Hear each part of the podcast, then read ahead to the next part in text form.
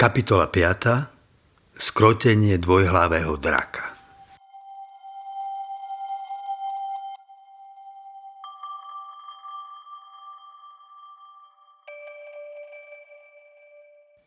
Anna Achmatovová Podrobiť sa ti?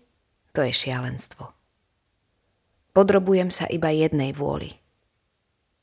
Byť hračkou tvojej svoj vôle bolí Väzením by mi bolo manželstvo. San John Peirce Si tu, láska moja. A ja som len skrze teba. Vyvriem až k tebe prameňom svojho bytia a otvorím ti svoju noc ženy, jasnejšiu ako je tvoja noc muža. Oslobodenie ženy. Za posledných 100 rokov sa postavenie ženy v spoločnosti radikálne zmenilo. Vonkajšie síly, ktoré v minulých storočiach držali rodinu po kope, sa uvoľnili.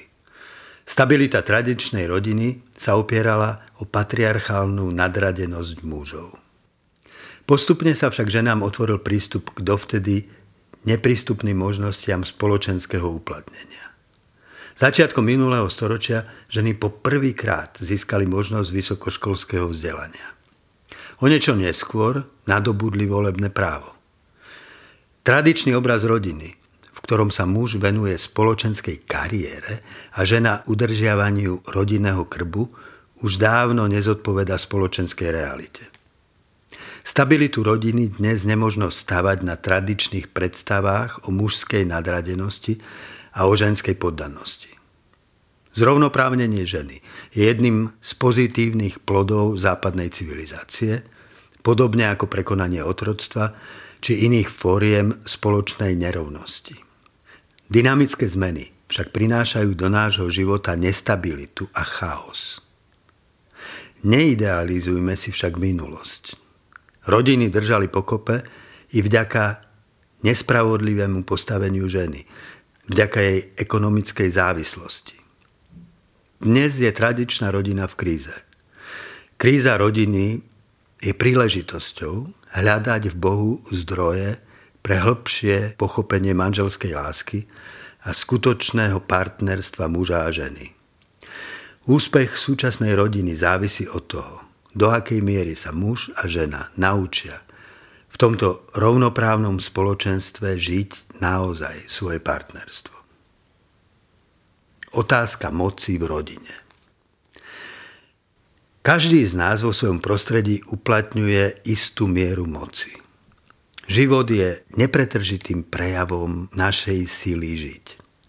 Konanie, komunikácia, vôľa, hájenie vlastnej predstavy o veciach, to všetko sú prejavy osobnej moci. Kľúčovou otázkou každého spolužitia je spôsob, akým s tou mocou narábame – ako ju uplatňujeme voči druhému. Miloslav Plzák napísal kedysi známy bestseller s názvom Manželské judo. Predpokladá v nej, že to najpodstatnejšie, čo sa v manželskom spolužití deje, je boj o moc. Mužom i ženám radí premyslené stratégie, ako sa v tom boji presadiť. Rodový boj nezriedka končí podanosťou slabšieho voči silnejšiemu. Tam, kde sa ako hlava presadí muž, vzniká rodinný patriarchát. V patriarchálnom vnímaní je muž viac ako žena. Patria mu výsadné práva. Na Slovensku pretrváva patriarchálny stereotyp. Patriarchálny tón počudí v našom jazyku. Muž si berie ženu. Žena sa mužovi dáva. Vydáva sa. Patriarchálna mentalita sa narodeniu chlapca teší viac, než narodeniu dievčaťa. Tam, kde sa ako hlava presadí žena, vládne rodinný matriarchát. Žena je v takom vzťahu nadriadená mužovi. Pre tradičnú slovenskú rodinu je typický oficiálny patriarchát. Za oficiálnou fasádou však žije vnútorný skrytý matriarchát. Keď príde návšteva, muž si hovie v kresle a vedie konverzáciu, žena nosí zákusky a kávu. Len čo návšteva odíde, pozícia sa mení. Verich a Horniček vyjadrili pozíciu muža v známom dialogu. Pán Verich na otázku pána Hornička, či sa aj on po svadbe ocitol pod papučou, vysvetľuje. U nás to neprichádza do úvahy. My sme sa ešte pred svadbou dohodli. Podstatné veci riešim ja. O nepodstatných rozhoduje žena. Ktoré veci sú podstatné a ktoré tie nepodstatné? Pýta sa Horníček. Nuž, podstatné veci. Ako napríklad náš postoj k situácii v Tajvane, to riešim ja. Tie nepodstatné, napríklad čo s peniazmi alebo kam na dovolenku, to rieši manželka. Naše konanie podvedome určujú modely života, ktoré sme sa naučili životnou skúsenosťou. Každý z nás vyrastal v istom type rodiny. Nevedomky sme si osvojili model vzťahov, ktorý sme videli u svojich rodičov. Aký charakter mala delba vplyvu a moci medzi otcom a matkou vo vašej rodine? Biblická perspektíva. Čítanie z Evanielia podľa Lukáša. Potom chodil po mestách a dedinách. Kázal a hlásal Evanielium o Božom kráľovstve.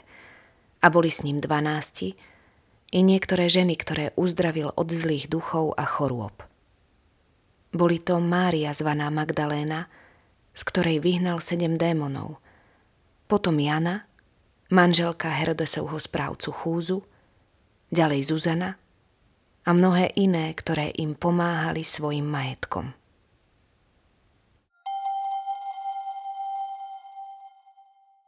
Marta mala sestru, ktorá sa volala Mária. Tá si sadla k jeho nohám a počúvala jeho slova. Marta však mala plné ruky práce s obsluhou. Zrazu zastala a povedala Pane, Nedbáš, že ma sestra nechá samú obsluhovať? Pán jej však povedal, Marta, Marta, staráš sa a znepokojuješ pre mnohé veci. A potrebné je len jedno. Mária si vybrala dobrý podiel, ktorý sa jej neodníme.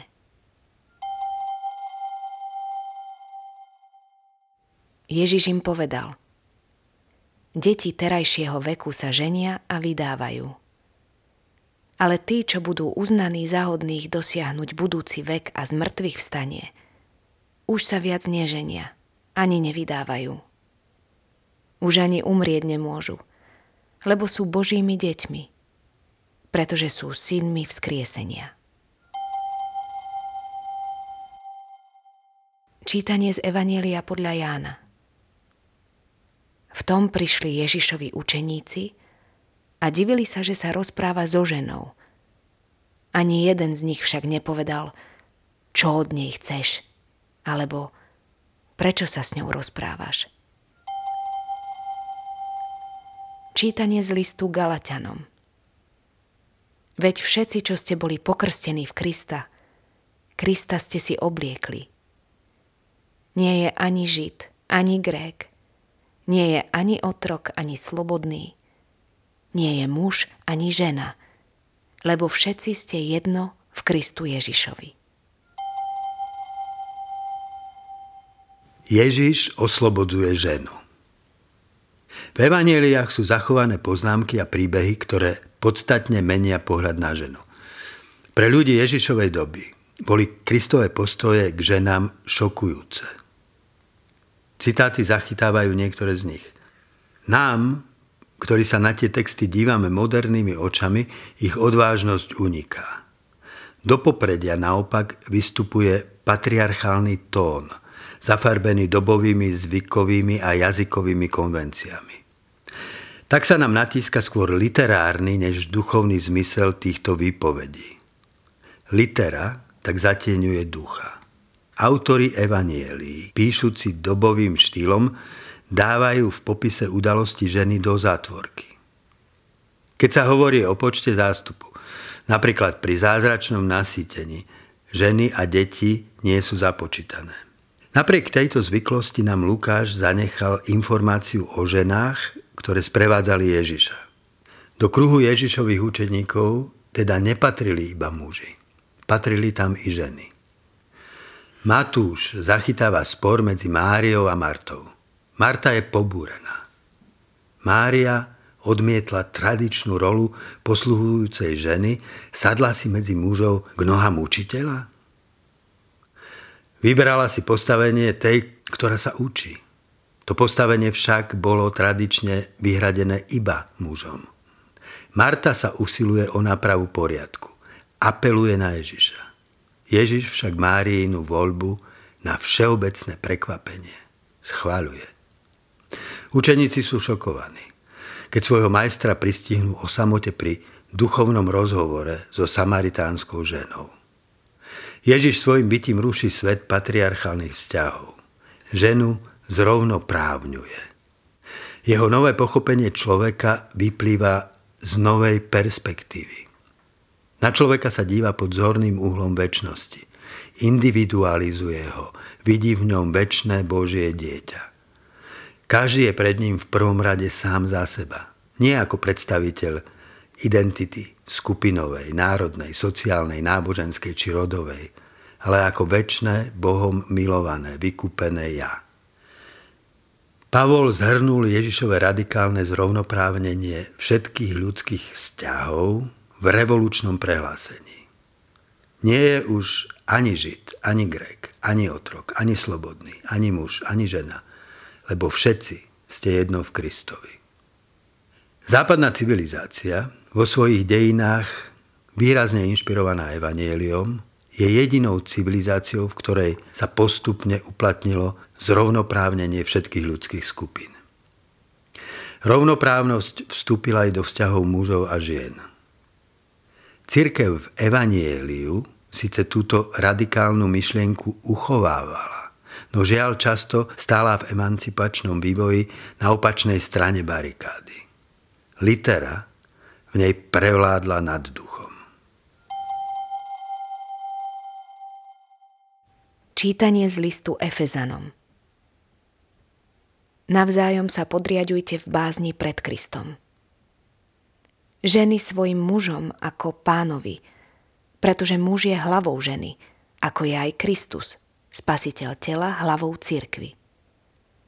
Ako je církev podriadená Kristovi, tak vo všetkom aj ženy mužom. Muži, milujte svoje ženy tak, ako aj Kristus miloval církev a vydal za ňu samého seba, aby ju posvetil očistným kúpeľom vody a slovom. Aby si pripravil církev slávnu, na ktorej nie je poškvrný ani vrázky, ani nič podobné, aby bola svetá a bez poškvrny tak aj muži majú milovať ženy ako vlastné telá. Kto miluje svoju ženu, sám seba miluje.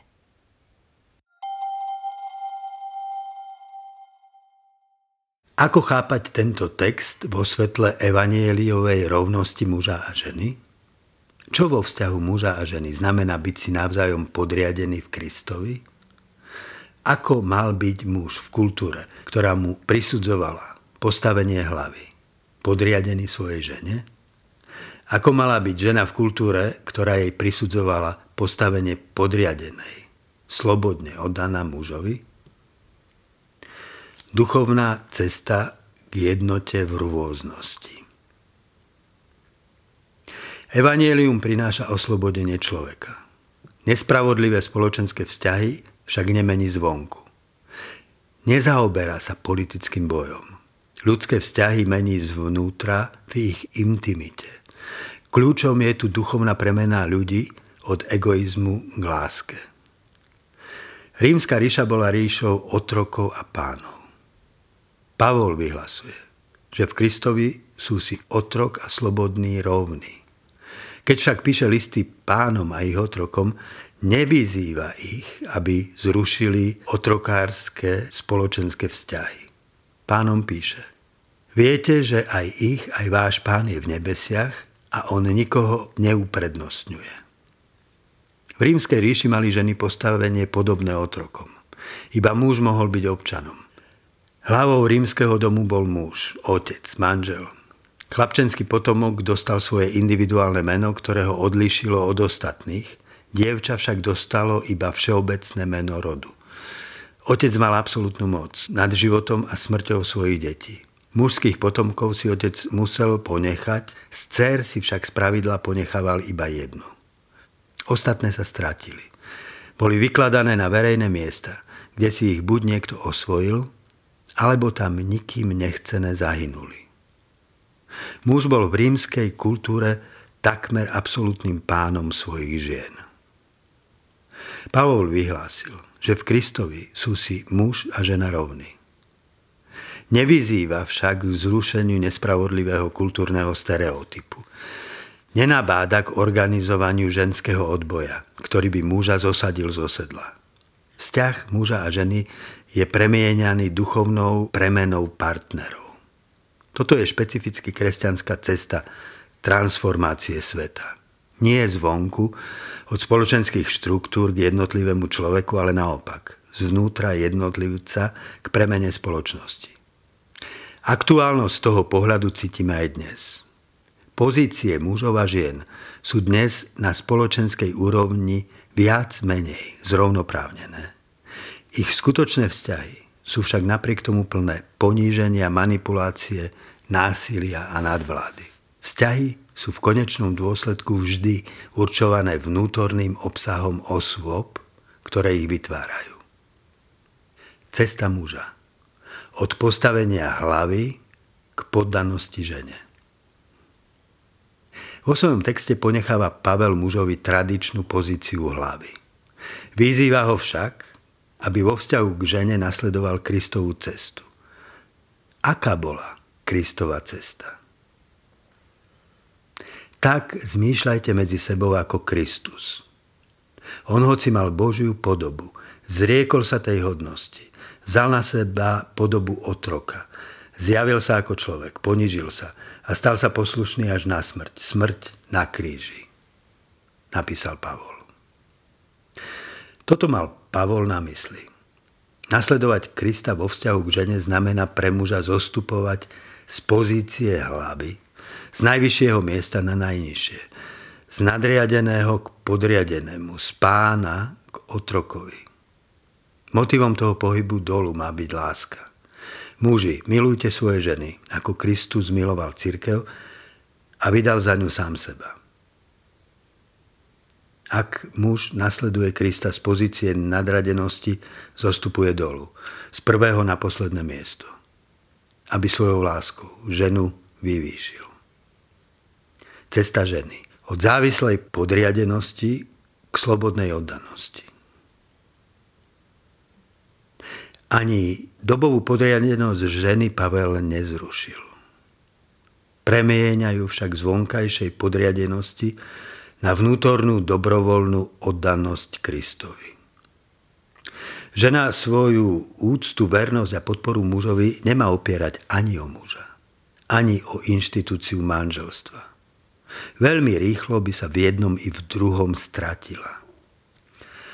Svojmu vzťahu k mužovi nech je žena verná cez svoj vzťah k Bohu v Kristovi. On je napokon jediná skutočná hlava, prameň nášho bytia. V ňom môžu byť muž a žena spolu zjednotení a zostať pritom každý sám sebou.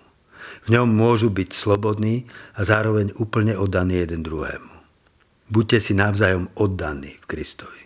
Manželstvo je teda celoživotný úkon vzájomného kláňania sa ženy mužovi a muža žene v Kristovi, ktorý je hlavou jedného i druhého. Duchovná dynamika a jednota manželstva.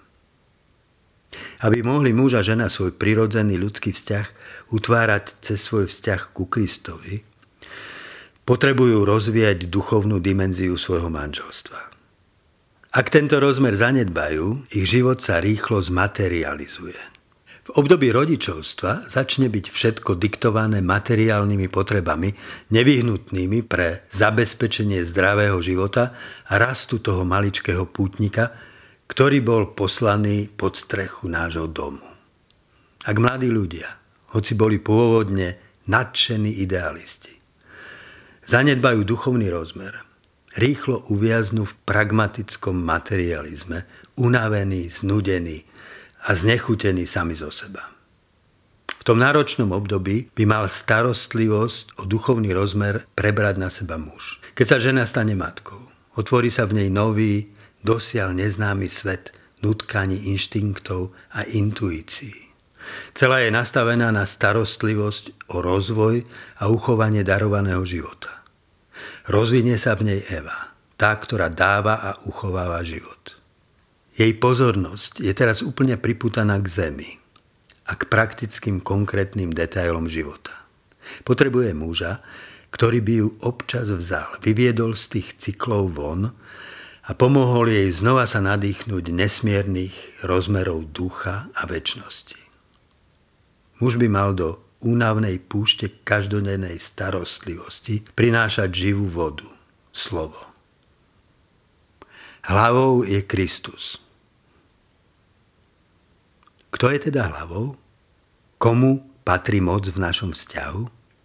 Jediným základom trvalého, rovnoprávneho vzťahu muža a ženy je pokora, v ktorej sa svojej moci vzdávame v prospech Boha. Muž a žena sa vzdávajú každý svojej pravdy, svojich predstav, svojej moci v prospech pravdy, ktorá je nad nimi. V prospech moci, ktorá ich utvára. V prospech neznámej budúcnosti, ktorá k ním prichádza ako Božie tajomstvo. Lebo moje myšlienky nie sú vašimi myšlienkami. A vaše cesty nie sú moje cesty, hovorí Boh. Ako nebesia prevyšujú zem, tak moje cesty prevyšujú vaše cesty a moje myšlienky vaše myšlienky. Múdrejšie, než praktizovať manželské judo podľa rád pána Plzáka, je zložiť zbranie – muž i žena a v pokore a láske sa prijať v Bohu, ktorý jediný je hlavou všetkého. Ak chceme svoje dielo manželstva doviesť do úspešného konca, nezanedbávajme spoločný duchovný rast. Strážme si v toku dní a týždňov čas, keď sme tu len jeden pre druhého, v intimite a samote, čas vymedzený pre duchovné zdieľanie. Odelme si raz do roka pár dní na to, aby sme boli sami aby sme sa pýtali po duchovných perspektívach nášho spolunažívania a po smere nášho spoločného životného poslania.